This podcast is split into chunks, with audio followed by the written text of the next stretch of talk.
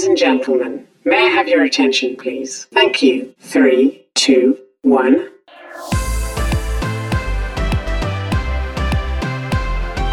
Candy Brandy, podcast o inšpiratívnych značkách a brandoch.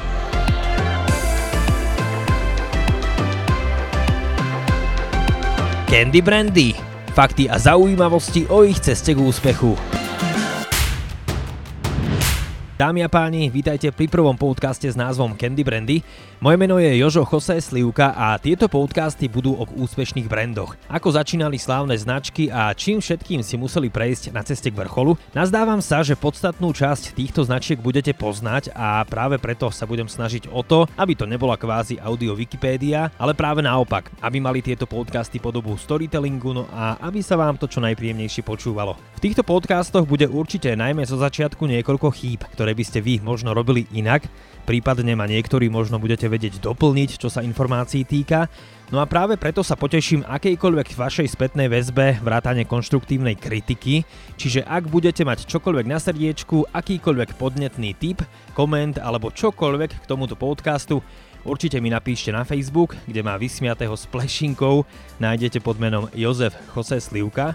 No a ak budete považovať tento podcast za hodnotný a radi si ho vypočujete aj na budúce, pokojne ho prezdieľajte aj medzi svojich známych. Keď mi k tomu všetkému dáte aj odber, tak s ešte väčšou vervou budem robiť aj tie ďalšie diely tohto podcastu a už teraz vám patrí moje veľké ďakujem. V dnešnom prvom diele Candy Brandy si pripomenieme príbeh nemeckej spoločnosti, ktorá je jednou z najznámejších športových značiek sveta. Obliekajú si už športovci takmer v každom odvetví a jej príbeh je natoľko fascinujúci, že by stál aj za napísanie knihy. Je to legendárna značka s ikonickými tromi pruhmi, ktorá je na trhu už viac než 70 rokov a vy teraz už nepochybujete o tom, že reč bude o brande, pre ktorý nič nie je nemožné. Spoločnosť Adidas. Želám vám príjemné počúvanie.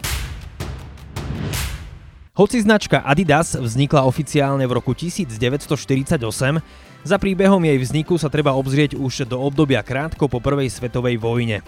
No a napriek obrovskému globálnemu úspechu značky treba už na začiatku povedať, že je to tak trocha aj smutný príbeh dvoch bratov, ktorí si kvôli biznisu po rokoch nevedeli prísť na meno, no a tak to trvalo až do ich smrti. V meste Herzogenaurach pri Norimbergu bola tak ako v celom Nemecku po prvej svetovej vojne neľahká situácia. Napriek tomu si Adolf Dassler povedal, že sa pokúsi vyrobiť športovú obu, no a slúžiť mu na to mala mamina práčovňa. Začiatky neboli jednoduché, vieme dobre v akej neľahkej situácii bolo Nemecko po prvej svetovej vojne. Adyho zápal však neutíchal, no a tak sa po pár rokoch k nemu pridal aj starší brat Rudolf.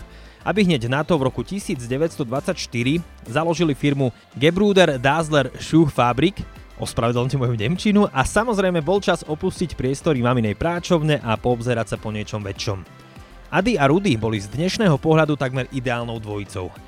Rudy ako extrovert miloval predaj a staral sa prioritne o to, aby značka rástla, no a treba povedať, že dnešné marketingové možnosti by sa mu preto iste páčili. Na druhej strane mladší Ady bol skôr utiahnutejší, manufaktúrny typ človeka a jeho hlavnou náplňou práce bolo výrobky navrhovať a prirodzene starať sa aj o ich výrobu. Ingrediencie úspechu bratov Dazzlerovcov boli zdanlivo jednoduché. Vyrábať na vtedajšiu dobu inovatívnu kvalitnú koženú obu s pribitými klincami a bežeckú obu s ručne kovanými hrotmi. A tak už pred Olympiádou v Amsterdame v roku 1928 získavala športová obu vďaka kombinácii Adyho citu a šikovnosti a Rudyho obchodného nadania čoraz väčšiu popularitu po celom svete. Dôležitý, hoci z morálneho hľadiska nie úplne závidenia hodný moment bratov Dasslerovcov, nastal v roku 1933.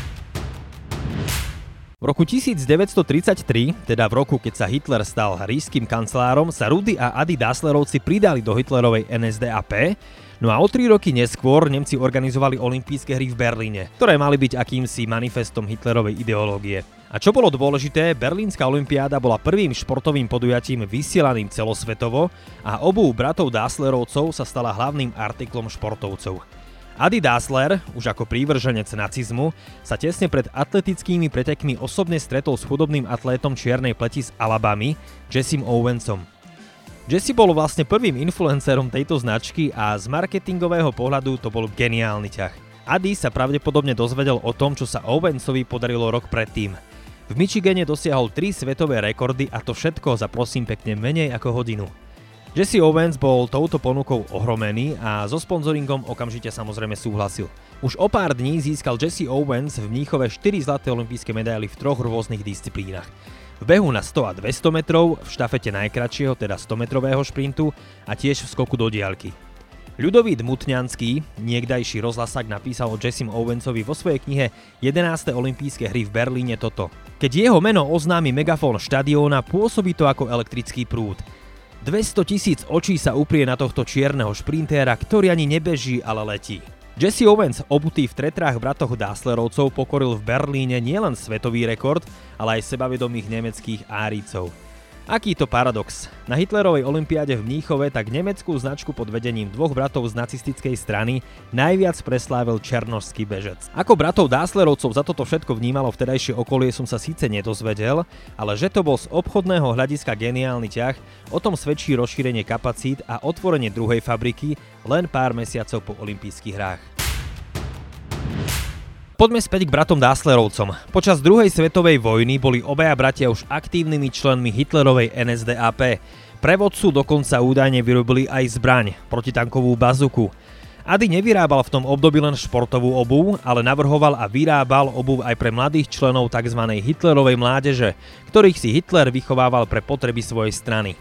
Hovorí sa dokonca o tom, že Dasslerovci počas vojny využívali aj ruskú pracovnú silu, vojnových zajacov, keďže tej nemeckej vtedy kvôli vojne veľa nebolo. Ale oficiálne sa toto nepotvrdilo. Práve druhá svetová vojna a obdobie po nej bolo zlomom v príbehu bratov Dasslerovcov a značky Adidas. Rudolf totiž uveril tomu, že ho mladší brat Adi označil za zradcu a poštval proti Američanom. Navyše, vízie ich podnikania sa čoraz viac odlišovali, no a preto prichádza v roku 1948 absolútne zlomový moment, od ktorého sa píše už súčasná história značky Adidas.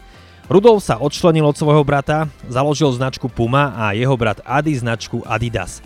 Už na prvé počutie je tak trocha jasné, že je to akroným jeho mena Adi Dassler, ale niekde sa môžete dočítať aj o tom, že Adidas je akronymom myšlienky All Days I Dreamed About Sport – teda celé dni som sníval o športe. Toto bol moment, ktorý som avizoval hneď v úvode. Bratia Dasslerovci sa roznevali natoľko, že si už nikdy nedokázali odpustiť a každý si žil svoj podnikateľský život až do smrti. V roku 1951 prichádza ďalší dôležitý moment, tentokrát už pre samotného Adiho. Od fínskej firmy Karhu Sports vtedy odkúpil patent značky v podobe troch pruhov.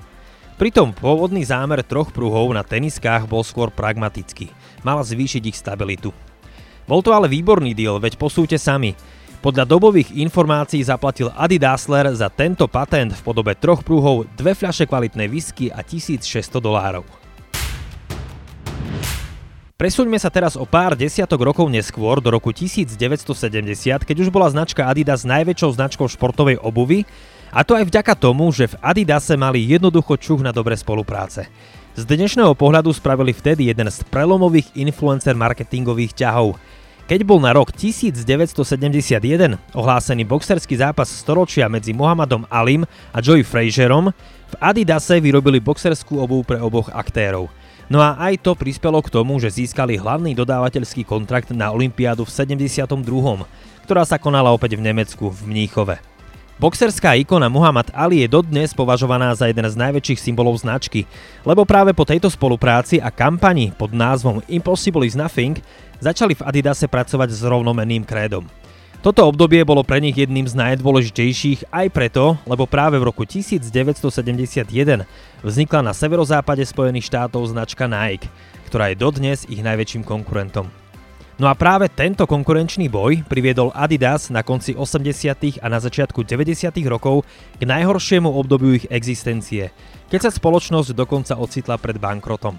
Všetko sa však na dobre obrátilo, Adidas prišiel s pár inováciami, začal vyrábať ešte viac kusov svojho oblečenia a obuvy, no a napokon sa vrátil do zelených čísel a tak si mohli dovoliť napríklad v roku 2004 odkúpiť známu značku Reebok, ktorá je dodnes ich dcérou. Jeden z najväčších a tak trocha špecifických kontraktov podpísal Adidas v roku 2003 s Davidom Beckhamom, niekdajšou futbalovou výkonou. Za dlhodobú spoluprácu s Adidasom dostal Beckham decentných 130 miliónov dolárov. V roku 2013 síce ukončil futbalovú kariéru, ale ambasádorom značky je dodnes. Je dosť pravdepodobné, že aj vy ste už niekedy mali na nohách tenisky značky Adidas. Najpredávanejšou kolekciou tejto značky vôbec je kolekcia Stan Smith. Tenisiek nazvaných po tenisovej legende zo 70. a 80. rokov sa dodnes predalo už viac než 40 miliónov párov. Dnes Adidas zamestnáva po celom svete takmer 60 tisíc ľudí. Ročne vyrobia 900 miliónov produktov s ročným obratom 22 miliard eur. Čo je zaujímavé, ich trhová hodnota klesla od začiatku roka takmer o polovicu, z necelých 70 miliard dolárov na aktuálnych 37 miliard. Dôvodom je samozrejme vo veľkej miere koronavírus. Až do svojej smrti bol Adi Dassler majiteľom úctyhodných 700 patentov týkajúcich sa športovej obuvy a iného vybavenia. No a na záver ešte jedna zaujímavosť. Hoci bol Nemec, v roku 1978 ho zaradili do siene slávy amerického športového priemyslu ako jedného zo zakladateľov moderného odvetvia so športovým tovarom. Značka Adidas je tu už 70 rokov. Dalo by sa o nej samozrejme porozprávať viac, napríklad aj to, že dnes už úplne bežné gumené šľapky vznikli pôvodne za účelom ochrany nôh futbalistov pred plesňami v sprche a tak ďalej a tak ďalej, ale o tom možno na budúce. Počiarknuté a zhrnuté, Adidas je jednoducho veľkou výkonou v športovom priemysle a nemožno predpokladať, že sa na tom v blízkej či vzdialenejšej budúcnosti niečo zmení. A čo vy? Aký máte názor na túto značku vy? Pokojne mi to napíšte na Facebook, kde ma nájdete ako Jozef Jose Slivka, no a píšte mi aj akúkoľvek konštruktívnu kritiku k tomuto podcastu.